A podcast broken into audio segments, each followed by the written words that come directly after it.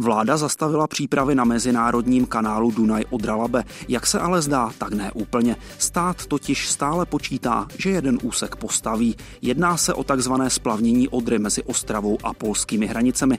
Tato trasa by podle ministerstva dopravy měla propojit Česko, respektive Moravskosleský kraj, s lodními trasami v Polsku. Mohl by technický kanál pro lodní dopravu existovat vedle cených meandrů Odry, aniž by je ovlivňoval, jak se k projektu staví samozprávy dotčených měst a obcí a jak ho vnímá kraj a kdo by mohl a chtěl kanál v budoucnu využívat pro dopravu materiálu a zboží. Právě na tyto otázky bude hledat odpovědi. Dnešní zaostřeno. Příjemný poslech od mikrofonu přeje Petr Dušek. Zaostřeno.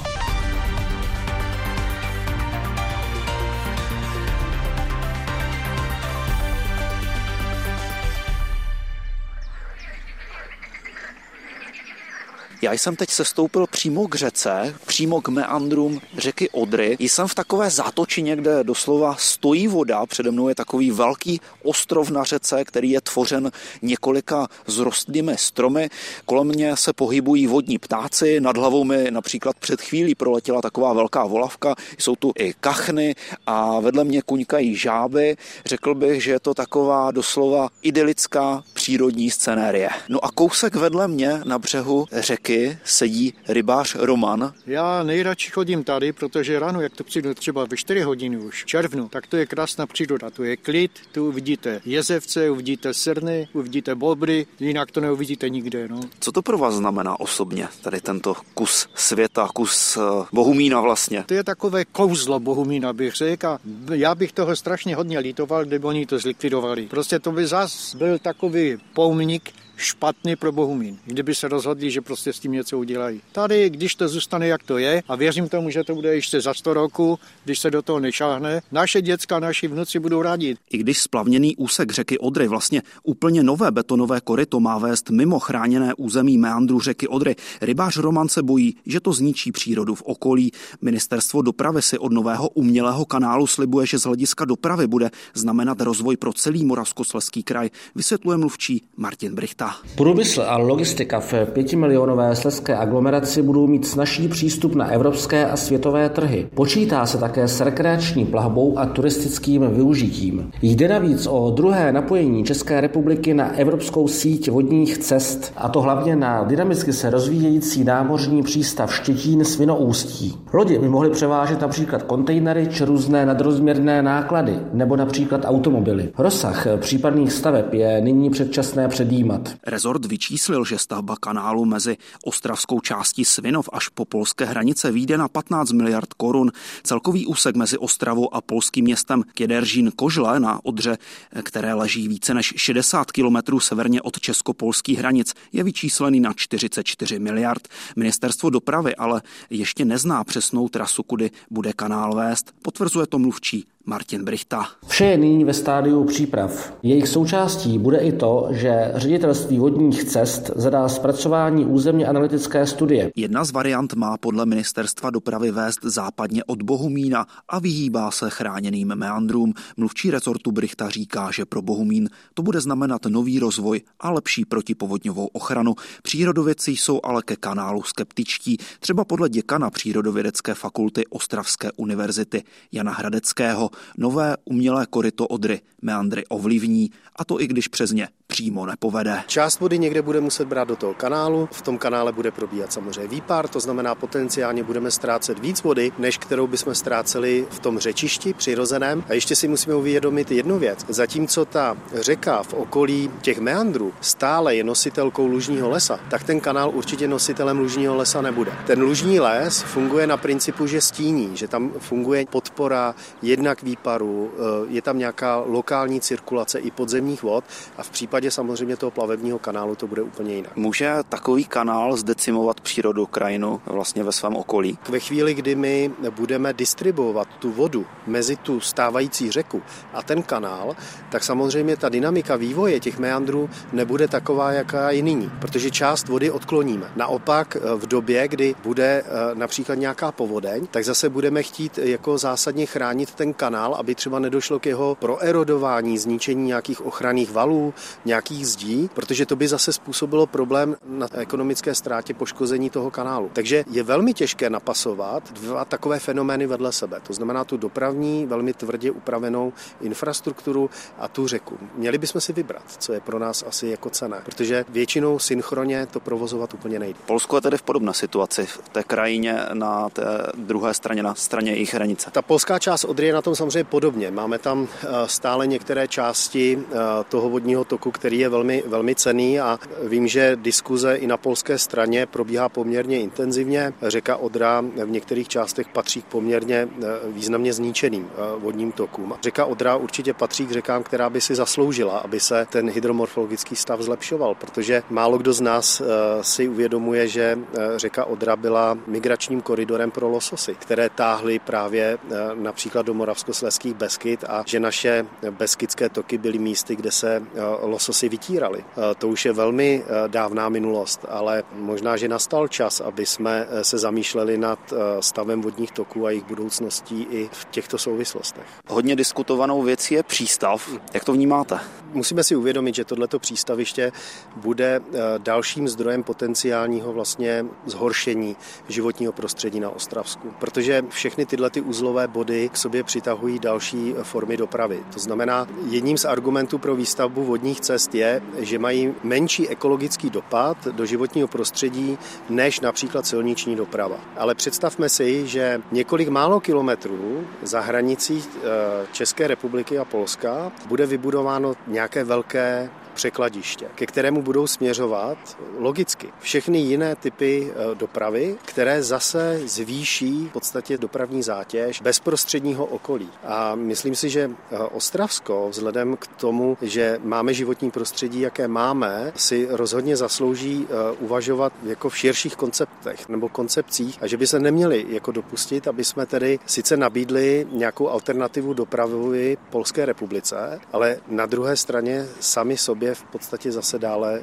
ničili životní prostředí. Proti splavnění Odry jsou i města, která jsou na řece. Jedná se o Ostravu a pak také Bohumín. Třeba ostravský primátor Tomáš Macura z Hnutí Ano vidí hned několik zásadních problémů. Dopad na město je stejný jako v případě, kdyby zůstal na stole ten velký projekt e, Dunaj Odra Labe. Nadále tomu záměru vytýkáme nebo brojíme proti němu z několika důvodů. Tím hlavním je dopad na e, životní prostředí, kdy se domníváme, že teda dojde k fatálnímu a nevratnému poškození toho unikátního přírodního biotopu řeky Odry. Za další, že dojde k ohrožení e, strategických podzemních zásob pitné vody pro Ostravu, protože ty zásobníky se napájí právě přirozeným prolínáním vody z korita Odry do podzemí. Vedle tedy dopadu na životní prostředí se obáváme, myslím, že oprávněně zásadního dopadu i na urbanismus města, kdy tady zase dojde k vytvoření další bariéry uvnitř města, samozřejmě v závislosti na tom, kde ten logistický přístav by byl umístěn. Dalším problémem jsou územní plány. Města v nich pro umělý kanál mají dlouhé roky zablokované pozemky, se kterými nemůžou nijak nakládat. Bohumínský starosta Petr Vícha z ČSSD říká, že to dlouhodobě brání rozvoj města. 25 roku zažívám diskuze o Dunaj Odra Labe a zdá se, že budou pokračovat. A nebude se to jmenovat Dunaj Odra Labe, bude se to jmenovat splavnění Odry a pořád budou významní lidé plácat takové hlouposti. Nám to brání v rozvoji těch městských částí, kudy to prochází, čistinu odpadních vod, jak říkám, to dává na ostrov, brání to rekreačnímu využití některých oblastí. To jsou takové hlouposti, že se nad tím člověk pozastavuje. Trošku jsme měli naději, že Dunaj Odra Labe znamená konec všech hloupostí, ale vypadá, že jedna zůstává. Podobně na celou věc nahlíží i ostravský primátor Tomáš Macura z Hnutí Ano. Budeme nadále x desítek let zase držet v území rezervě ty desítky, možná stovky hektarů toho území. Nebudeme moci ani snít o nějakém jiném využití toho území, například pro splavnění pro turistické účely, což je tedy věc, která by byla velmi záhodná a pozitivní, protože to turistické splavnění znamená vlastně, že by to mohlo být v té stávající trase přírodě e, šetrným způsobem bez narušení že těch zásadních parametrů. Ale dokávat zůstane ta území rezerva pro ten velký logistický nebo ten dopravní kanál, tak samozřejmě ty naše plány jsou liché. Velké diskuze se vedou okolo přístavu. Zvažovala se Ostrava nebo Bohumín. Mluvčí ministerstva dopravy Martin Brichta říká, že o jeho umístění se bude rozhodovat. Jedna z variant je, že by vznikl i hned za hranicí na české straně v blízkosti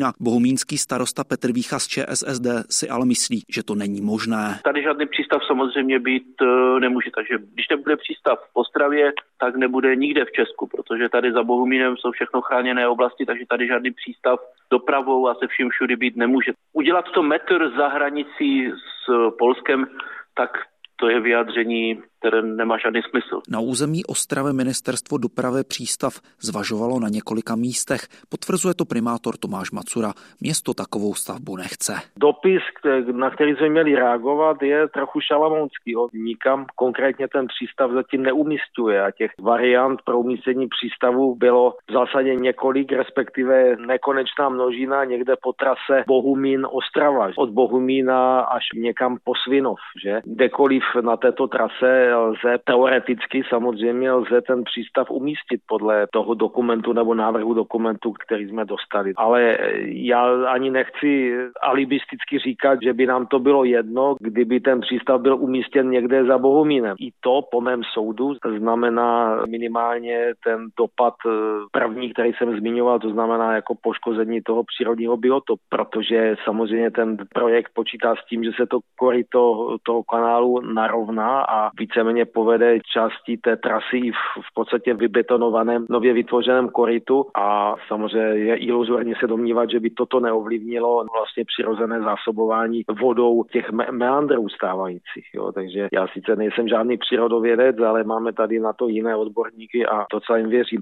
Bez ohledu na to, že ta odra po většinu roku má té vody skutečně jako minimum, takže já vůbec netuším jo, takové ty řeči, že se to bude napájet vodou z Polska, jako tomu opravdu moc se mi nechce věřit. Zatímco vedení samozpráv má, jak jste slyšeli, značné výhrady, Moravskoslezský kraj splavnění Odry obhajuje. Podle náměstka hejtmana Radka Podstavky z Hnutí Ano je hlavní podmínkou aby se umělý kanál vedl mimo chráněné meandry. Chceme, aby ten případný přístav byl těsně za hranicí, aby co nejméně ovlivňoval životní prostředí. To je jediná podmínka, nebo jsou i další? Ne, zatím to je jediná podmínka, protože e, samozřejmě víme, že ta odra kudy vede a kde by to mělo být, tak vede tam i železnice, vede tam i silnice, takže ta podmínka, kterou bychom měli, aby byly prostě všechny tři dopravní systémy vedle sebe, tak ta určitě splněna bude. Co by to regionu Moravsko Moravskoslezskému kraji mohlo přinést? Tak vodní doprava je další druh dopravy, takže přinese tady další dopravní cestu. Když si vezmete, že mm, všechny kamiony, které dneska jezdí od moře, eh, od přístavu sem do České republiky, tak všechno se dá přivést na vodě. Myslím si, že i nějaké kontejnery by tady mohly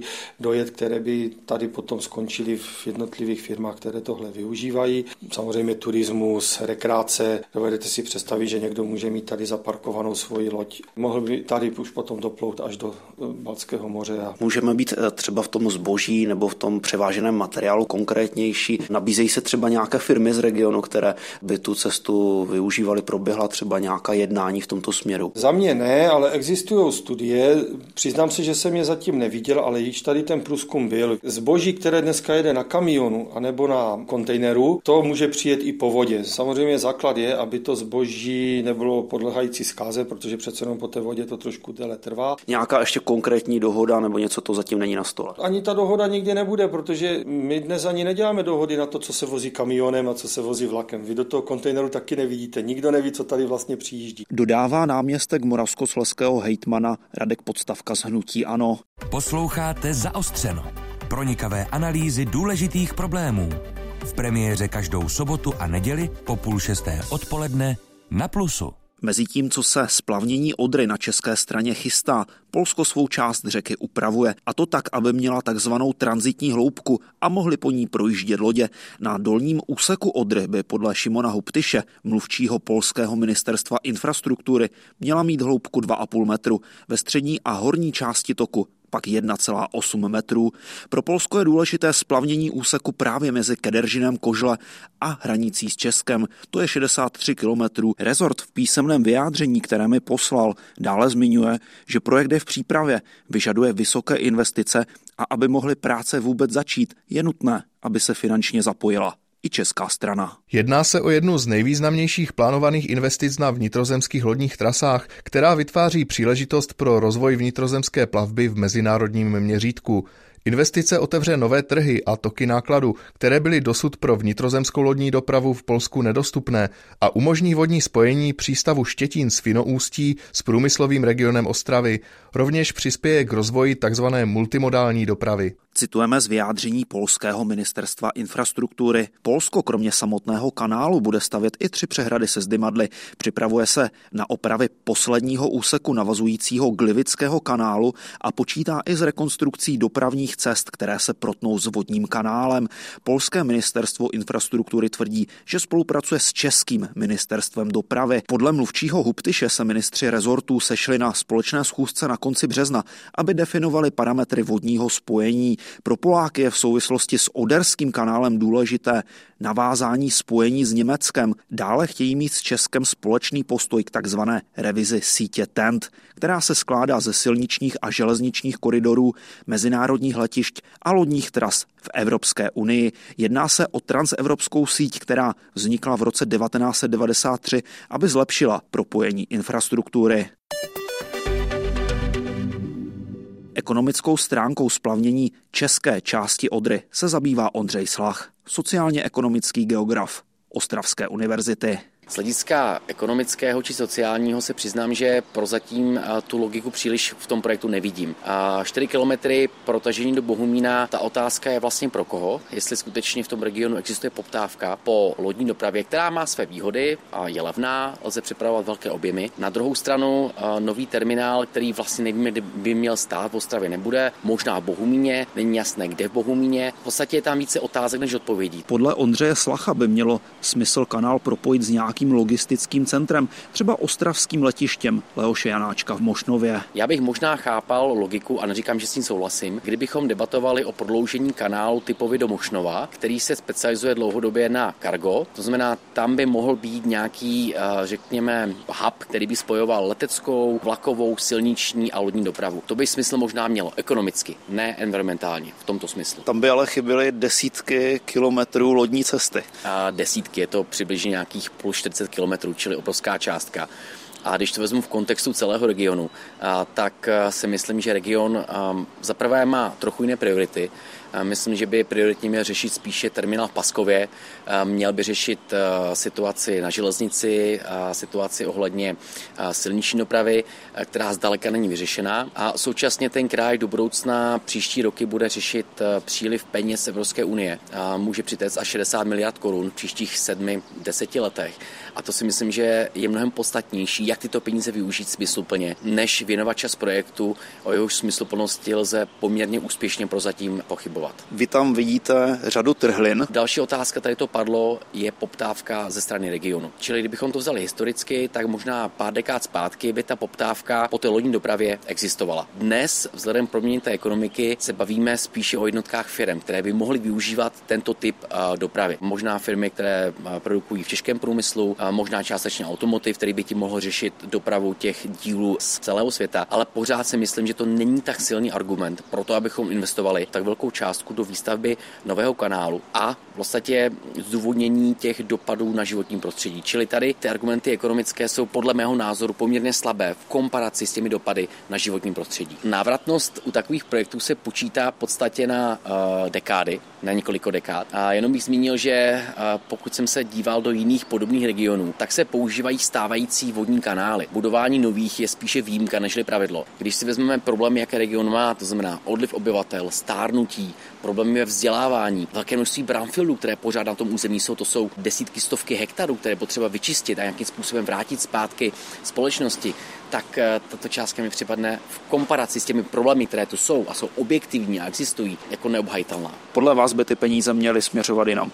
Jednoznačně, ať už v oblasti dopravy, pokud se bavíme o dopravě, byla tady změna železniční doprava, která vyžaduje obrovské investice, stále řešíme elektrifikace a tratí v regionu, zmiňovaný terminál Paskově a další. Ostrava chce být napojena na transevropské dopravní sítě, to je doprava 21. století. Plus jsem zmiňoval uh, aspekty společenské, bydlení, jsou tu, je tu spousta jiných problémů, které jsou palčivější a kam ty peníze by měly směřovat, než do projektu, o jehož smysluplnosti nemáme robustní empirickou evidenci. Můj osobní názor je ten, že pokud by ty peníze byly přímo v regionu, tak ten region by si vám penězma naložil jinak. To je můj osobní názor a pokud se pletu, budu velmi rád.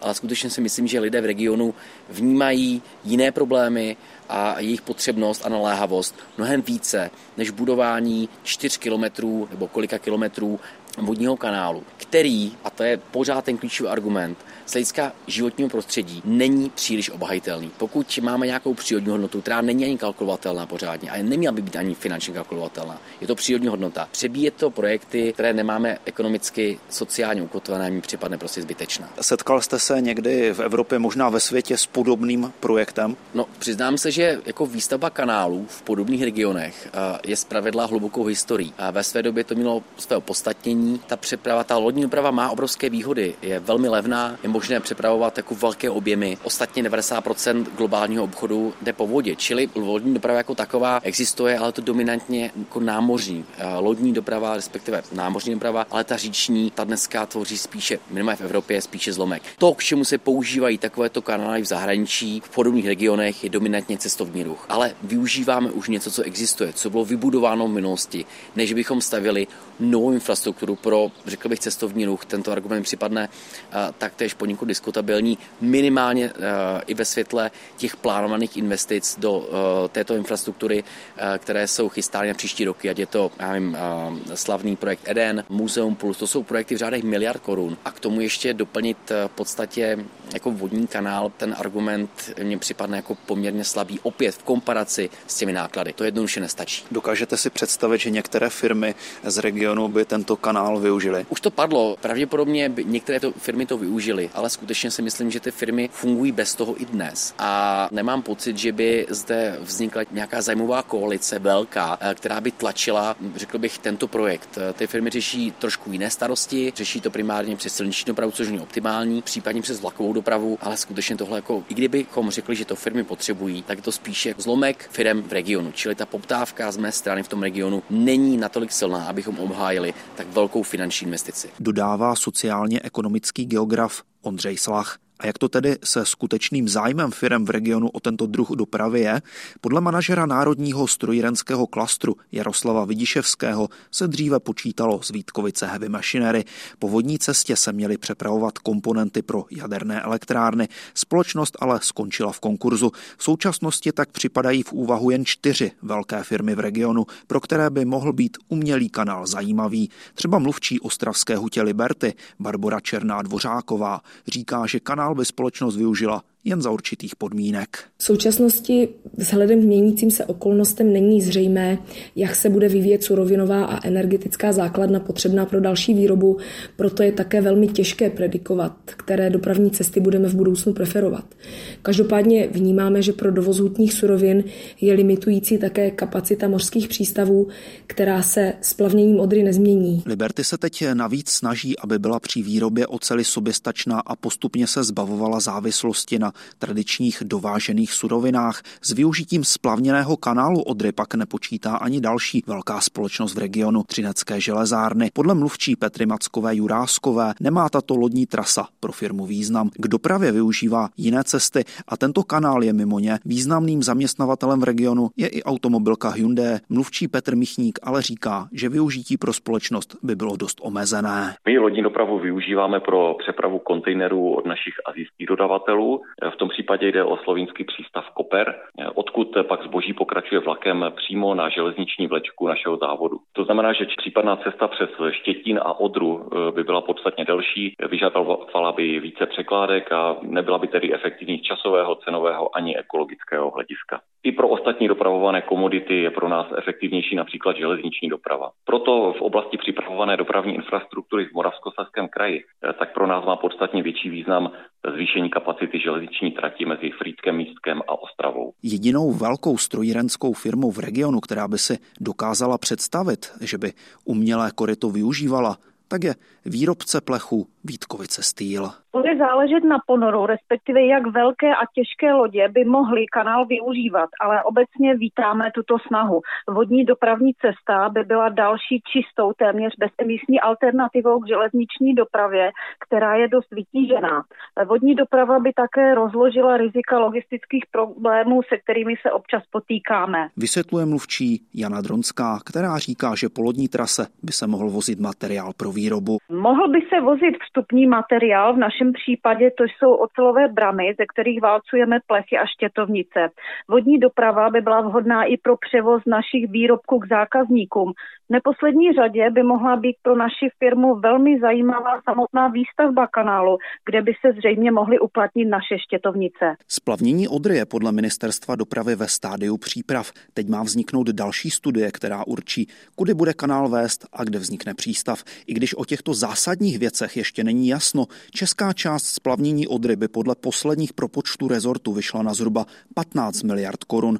Práce na projektu pokračují, přitom ale chybí odpovědi na zásadní otázky, kdo konkrétně by kanál využíval a co vlastně by se po něm vozilo. To vše provází i kritika přírodovědců, kteří tvrdí, že kanál nenávratně poškodí Odru, její chráněné meandry, a to i když přes ně přímo nepovede. Dnešní zaostřeno končí. Dobrý poslech dalších pořadů Českého rozhlasu Plus přeje Petr Dušek.